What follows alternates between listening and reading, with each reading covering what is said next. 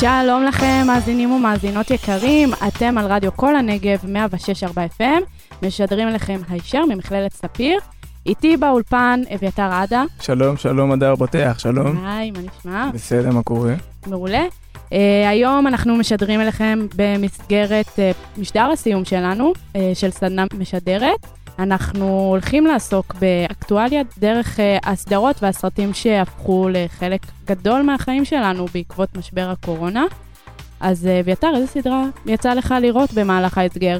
וואו, נראה לי איזה סדרה לא יצא לי לראות במהלך ההסגר, כי ראיתי הרבה, קונטרול זד, סדרה שמדברת על אלימות בנערים, הפצת תכנים אינטימיים, כל מיני סדרות נוער, אמת או חובה, כאלה. בקיצור, שיאמם לי מאוד. רוצה לשאול אותך שאלה? יצא לך פעם לשחק בפוליטיקה?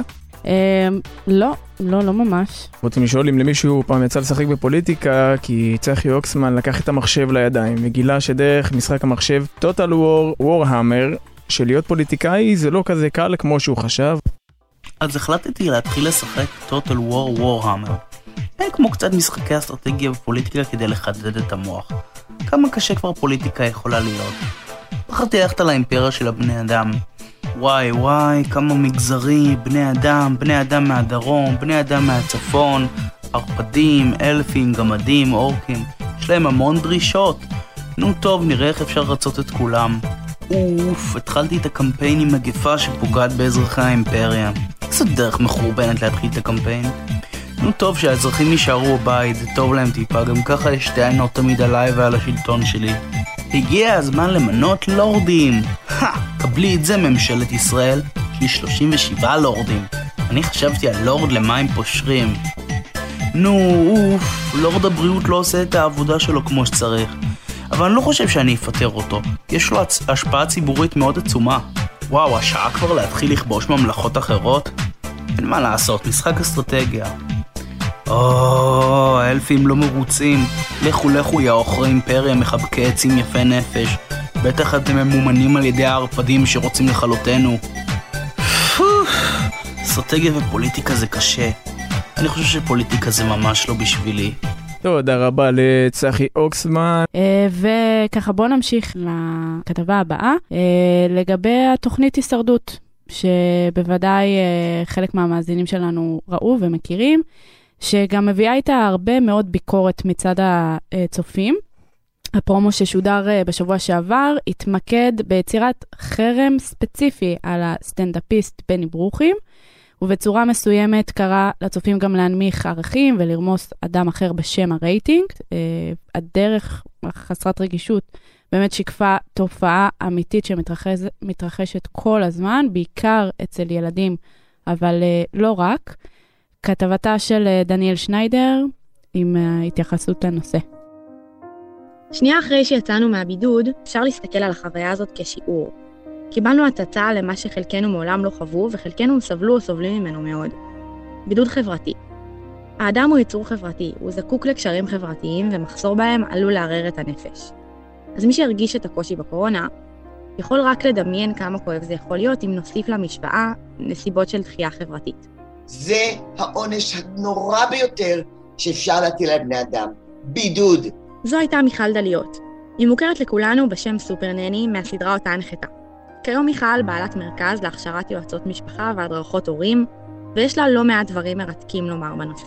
מכיוון שאנחנו יצורים חברתיים, אנחנו זקוקים לבני אדם אחרים לידינו. לעצם קיומנו הפסיכולוגי, אנחנו צריכים בני אדם שם. ולכן חרם יש בו עוצמה כזו גדולה. חוויות כאלה של חרם, נידוי חברתי והשפלה הן חוויות שנחרטות בנפש. זה שקד, הוא בן עשרים ושש ולעולם לא ישכח את החרם שעשו עליו. אני עברתי חרם כשהייתי בכיתה ו', והדבר שאני הכי זוכר זה הבדידות שהייתה לי. פתאום כל החברים שהיו לי נעלמו, אף אחד לא רצה להיות חבר שלי, כולם פשוט התעלמו ממני.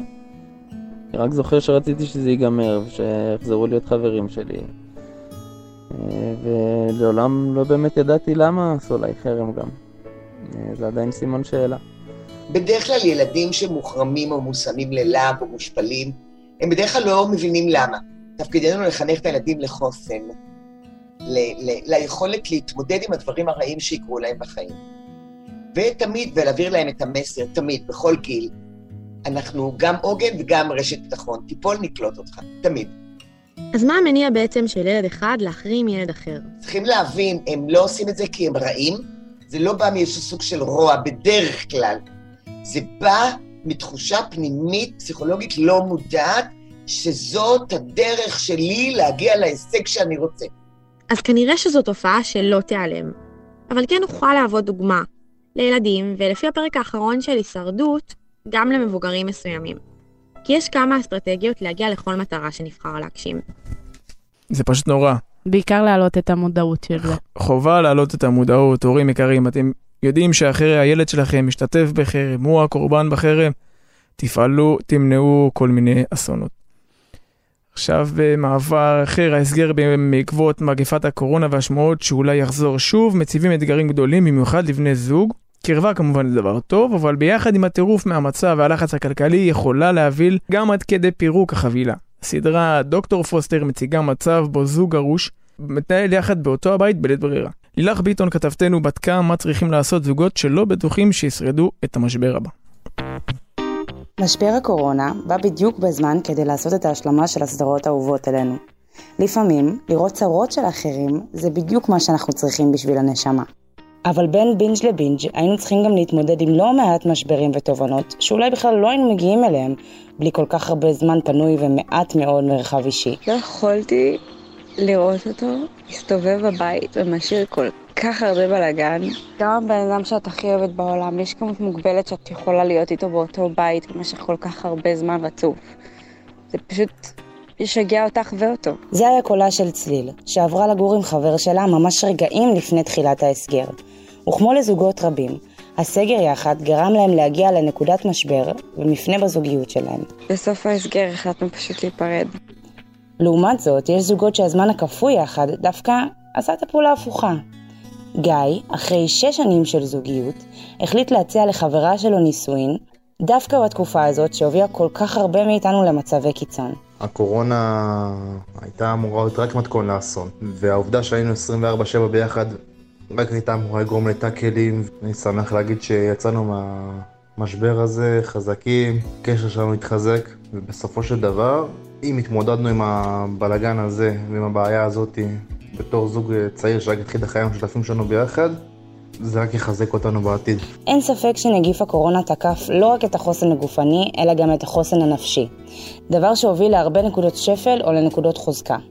מירב טל, פסיכולוגית ויועצת זוגית, מסבירה שהמפתח לביחד טמון דווקא בלבד. יש איזושהי רוויה, כלומר איזה מחנק שנוצר, אז אפשר, למרות שאתם באותו בית, לעשות באופן מלאכותי איזשהו ספרציה.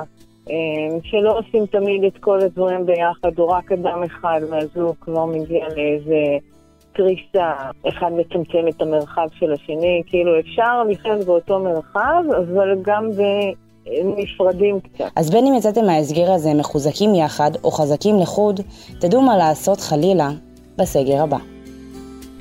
תודה רבה ללילך ביטון, באמת עם ככה עצות וטיפים לזוגיות. מוסדות התרבות והפנאי היו ראשונים לסגור את שעריהם, נוצר מצב שבו מאה וחמישים אלף עובדים מתעשיית התרבות, הבידור והאירועים מצאו את עצמם מושבתים בצל הקורונה. איתנו על הקו דקלה אדר, שחקנית טלוויזיה ותיאטרון, היא חברה בארגון שחר מארגון השחקנים ופעילה בארגון צו שמונה, ארגון שמטרתו אה, לעזור לפעילי תרבות במהלך משבר הקורונה. דקלה אדר, שלום לך. שלום רב, צו שמונה לפועלי התרבות, ליתר דיוק. וזה מאה ושבעים אלף אנשים שאין להם כרגע אופק, ויתר דיוק. עזוי, מצב באמת עזוי. דקלה, איפה אנחנו תופסים אותך?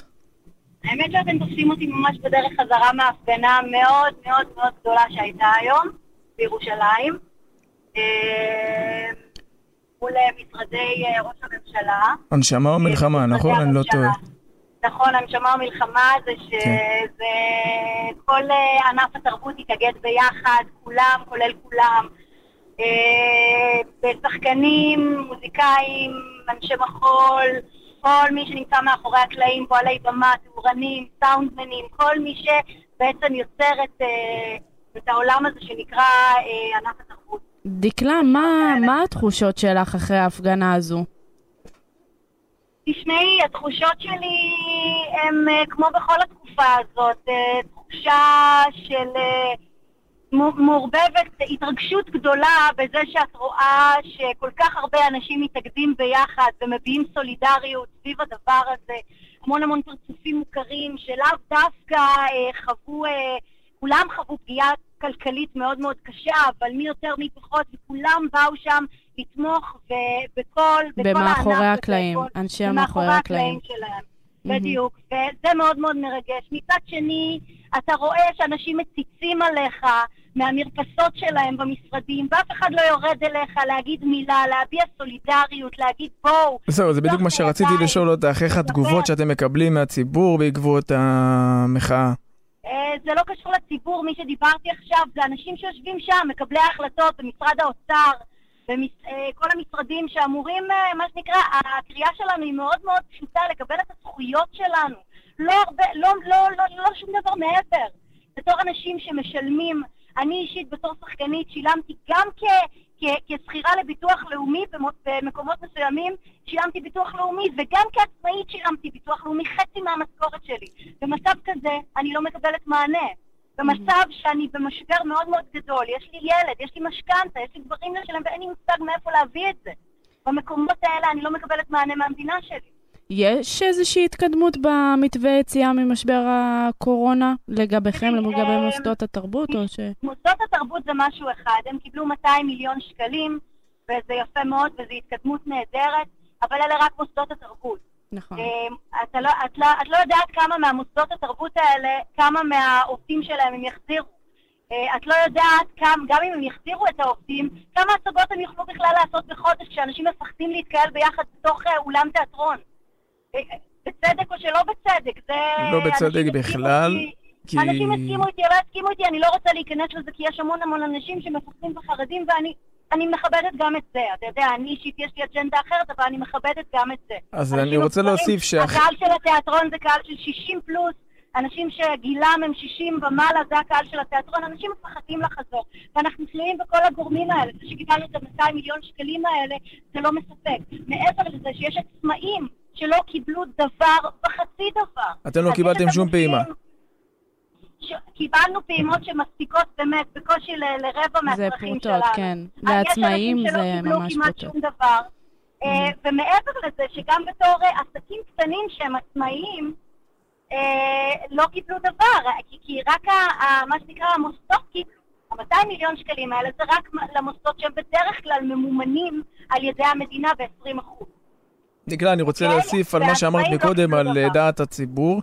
אני כן חושב שיש קונצנזוס לגבי האם האומנים צריכים לחזור לפעילות, וזה לא משנה חיוניים לא חיוניים, מדובר פה בפרנסה של בני אדם, שמשפחות שלמות. אבל אנחנו יכולים לראות שיש איזה דיסוננס בין ההחלטה, בין הציבור לבין מקבלי ההחלטות, שהם כן מאפשרים אירועים בעלי אספקט דתי להתרחש, אבל חתונות, הצג... חתונות אה, בריתות וכל מה שלא יהיה, בבר, בת מצוות, אבל עדיין... חנויות, חנויות גדולות כמו איקאה, אנשים על דעת בדיוק. עצמם מגיעים ומצטופפים בשוק הקרמל, אנשים מגיעים לים, אה, אני הייתי בים, אין פה שום מרחק של שני מטר, בטח שאין מסכות. בכלל לא, אה, גם אני הייתי בים. פה... בדיוק, יש פה אמביוולנטיות מאוד מאוד מאוד גדולה. אני לא יודעת מה להגיד לך, אני לא רוצה להיכנס לעניינים פוליטיים, אני לא יודעת מה השיקולים, אני באמת לא מצליחה לדעת, אני פשוט מרגישה, אני וכל חבריי מרגישים אטימות מאוד מאוד גדולה, חוסר מענה לשאלות שלנו. אני לא יודעת מה להגיד לך, מה תהיינה התוצאות של ההפגנה הענקית היום, עשרת אלפים אנשים... אתם תלכו יותר רחוק ממה שהיה עד עכשיו? אתם תלכו יותר רחוק? אני... אני לא, לא, אני לא כל כך יודעת, כרגע הדיון לגבי ההמשך הוא במה שנקרא בתהליך, אבל שוב, אנחנו צריכים, כרגע, כרגע אין מענה, אז כנראה שלא תצטרך להיות, כנראה שלא תהיה ברירה, אני לצערי הרב מאוד מאוד אומרת לך את זה, כי באמת מדובר פה באנשים שהם באמת אנשים, אנשי תרבות, אנשי תרבות ש, ש, שהרצון שלהם זה לדבר, להידבר. הצודקת לגמרי. להביע את הרעיונות שלהם בצורה אמנותית. אף אחד פה לא רוצה להילחם, אבל יש פה אנשים רעבים ללחם. וברגע שזה עניין הישרדותי, אז וואלה, מתחילי, האנשים פה מנסים לפרוק את הזעם שלהם, ואין להם, אל מול קירות, אנשים שמשקיפים עליהם מהמשרדים של הממשלה, ולא באים לדבר איתם אפילו. דקלה, אדר, תודה, תודה רבה ששיתפת אותנו במצוקה של האמנים ואנשי המאחורי הקלעים, משהו שהוא מאוד מאוד חשוב היום, במיוחד אחרי שחזרנו. אנחנו מאחלים לכם מאוד בהצלחה לכל אנשי התרבות, שתמשיכו לקיים את התרבות בישראל, שהיא באמת הלב הפועם שלנו. שניפגש באמת, אמן, ניפגש עם האנשים בנסיבות הרבה יותר משמחות, שאנחנו באמת, דרך האומנות ודרך היצירה והעשייה, ורק באורות, אמן. תודה, דקלה, אדר, תודה רבה. תודה. ביי. אוקיי. אז כן, שמענו את דקלה אדר עם הנושא, השמיע את קולם החשוב של האומנים. בואו נעבור לנושא קצת יותר קליל. ענף הספורט היה הראשון להיפגע בתקופת הקורונה, ושידוריו נפסקו ממש בבת אחת. השאיר פה קרקע פוריה לז'אנר הדוקו-ספורט. הסדרה הריקוד האחרון בעצם מבוססת על חייו של מייקל ג'ורדן בקבוצה שלו, שיקגו בולס. ובאמת הסדרה שעברה שיאי צפייה בנטפליקס והפכה לדיבור החם של התקופה, תקופת הקורונה. דור ביידר מנסה להבין איך הז'אנר דוקו ספורט טיפס לראש טבלת הצפייה.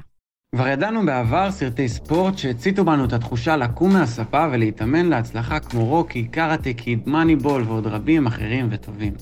אבל הפעם נראה שדווקא הניגודיות בין התקופה של חוסר העיסוק בספורט והאהבה אליו היא זאת שהביאה אותנו לרכוש אותו בדרכים אחרות. שרון דוידוביץ', שדרן בכיר בתחום הספורט בארץ, מסביר מה כל כך גדול במייקל ג'ורדן ובסדרה ששברה ועדיין שוברת כל שיאי צפייה אפשריים. כזה דבר, עשרה פרקים, כל פרק כמעט שעה, וכזה רוחב יריעה, עם כזו עוצמה והמוזיקה והעריכה ובימוי ו... באמת לא היה דבר כזה מבחינת סרטי דוקו ספורט, אולי כמעט דוקו בכלל, ואני אולי אסכם את זה במשפט. שני נשיאי ארצות הברית לשעבר באו להתראיין ולהגיד כמה משפטים בסדרת דוקו על מייקל ג'ורדן. אני לא בטוח אם מייקל ג'ורדן היה מגיע לסדרת דוקו על ביל קלינטון או ברק אובמה. אז נכון, אישיות ומותג הן ללא ספק דברים חשובים להצלחת הסדרה או לפחות למשיכה המונית אליה. ולמרות זאת, תכנים רבים מתחילים להציף אותנו מאותו התחום, ולא לכולם מחנה משותף של דמות ציבורית ידועה מראש. רובי אלימלך, יוצר ובמאי הסדרה ליגה ג' העוקבת אחר קבוצת כדורגל מהליגה הנמוכה בארץ, מסביר מה יש בסדרות האלו שבכל זאת ימשוך אותנו לצפות בהן. כשאנחנו מדברים על, תמיד על דוקו ספורט או על, על ספורט בכלל, אנחנו יודעים שאנחנו התחלה יותר מתוך, יש מנצחים, יש מפסידים. והמנוע הזה של מנצחים ומפסידים, של, הוא, הוא בעצם מנוע שמייצר דרמה, ובגלל זה דוקו ספורט כפורמט, הוא תמיד עובד טוב. אבי פרץ, אחת מהדמויות המרכזיות בסדרה ליגה ג', מוצא בכדורגל לא רק ספורט, אלא גם נקודת מבט על החיים. אני בגיל שתים עשרה במגרש הכדורגל, ההורים שלי, אני יליד צפת, שבאתי להתגורר בשדרות, ונחתנו בבית שהוא ממש צמוד למגרש כדורגל, ואז באותה תקופה לא היה כלום. בתור ילדים היה רק כדורגל, זה משחקי רחוב. במגרש אתה לומד להיות חבר, אתה לומד להיפגע מחבר, אתה לומד לחבק את האדם היותר בוגר ממך, אתה לומד לבכות, אתה לומד לחבק, אתה לומד להתאכזב. כמעט חיים שלמים בתוך עולם הכדורגל. אז ללא ספק דוקו ספורט אינו עוסק רק בספורט, אלא על כל מרכיבי החיים, הדרמה והרגשות. אולי בגלל זה, גם מי שאינו חובב הדבר, יכול למצוא את עצמו נשאב לאחת מהתוכניות שעוסקות בעולם הזה ומה שמסביב לו. כן, תודה רבה לדור ביידר על באמת המלצה חמה על הריקוד האחרון של מייקל ג'ורדן. רוצו, רוצו לראות. בסוף אפריל יצאה בנטפליקס סדרה צרפתית בשם במדרון. והגיבור הראשי, אלן, הוא אדם מופתל בשנות ה-חמישים לחייו, שזה ככה נשמע קצת משעמם, אבל הוא מחליט לחטוף אנשי עסקים מצליחים בשביל לחזור לעבודה. כלומר, זה מה שהוא מוכן לעשות בשביל בסך הכל לעבוד. וככה בעקבות הסדרה בדקנו כמה רחוק באמת אנשים מוכנים ללכת בשביל עבודת החלומות שלהם. כדי להתקבל לעבודה, הייתי מוכן לחתום על הפסד של הקבוצה העודה שלי במשחק מסוים. אני מוכן לעבוד בחינם. אני מוכן לעבוד בתחתונים כולם לעבודה, רק למצוא עבודה. הייתי מוכן לדבר עם חבר שעובד באיזה מקום שמעניין אותי, זה לא טוב אם מחפשים עובדים. אם כן, והייתי מתקבל לרעיון, הייתי מוכן אפילו לקחת משרה שהוא עובד בה, לגרום לו פיתורים שלו ולעבוד במשרה שהוא עובד בה. אני הייתי מוכנה לעשות ניתוח לשינוי תווי פנים. תודה רבה לכם, מאזינות ומאזינים שהקשבתם לנו. מקווה שהצלחנו להעביר את המסרים המאוד מאוד חשובים, מאוד קריטיים בחברה שלנו כיום. אני אביתר אדה, משדר לכם פה באולפן, מאה ושש נקודה ארבע אף אם, הישר ממכללת ספיר, איתי באולפן אדר בוטח. תודה רבה לך, אדר. תודה רבה, אביתר. תודה רבה לעומרי שמואל, המפיק, דניאל מאורר, העורכת.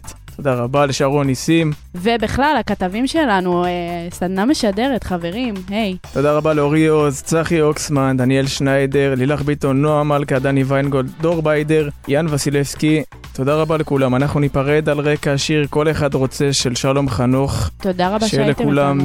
שיהיה לכולם שבוע טוב.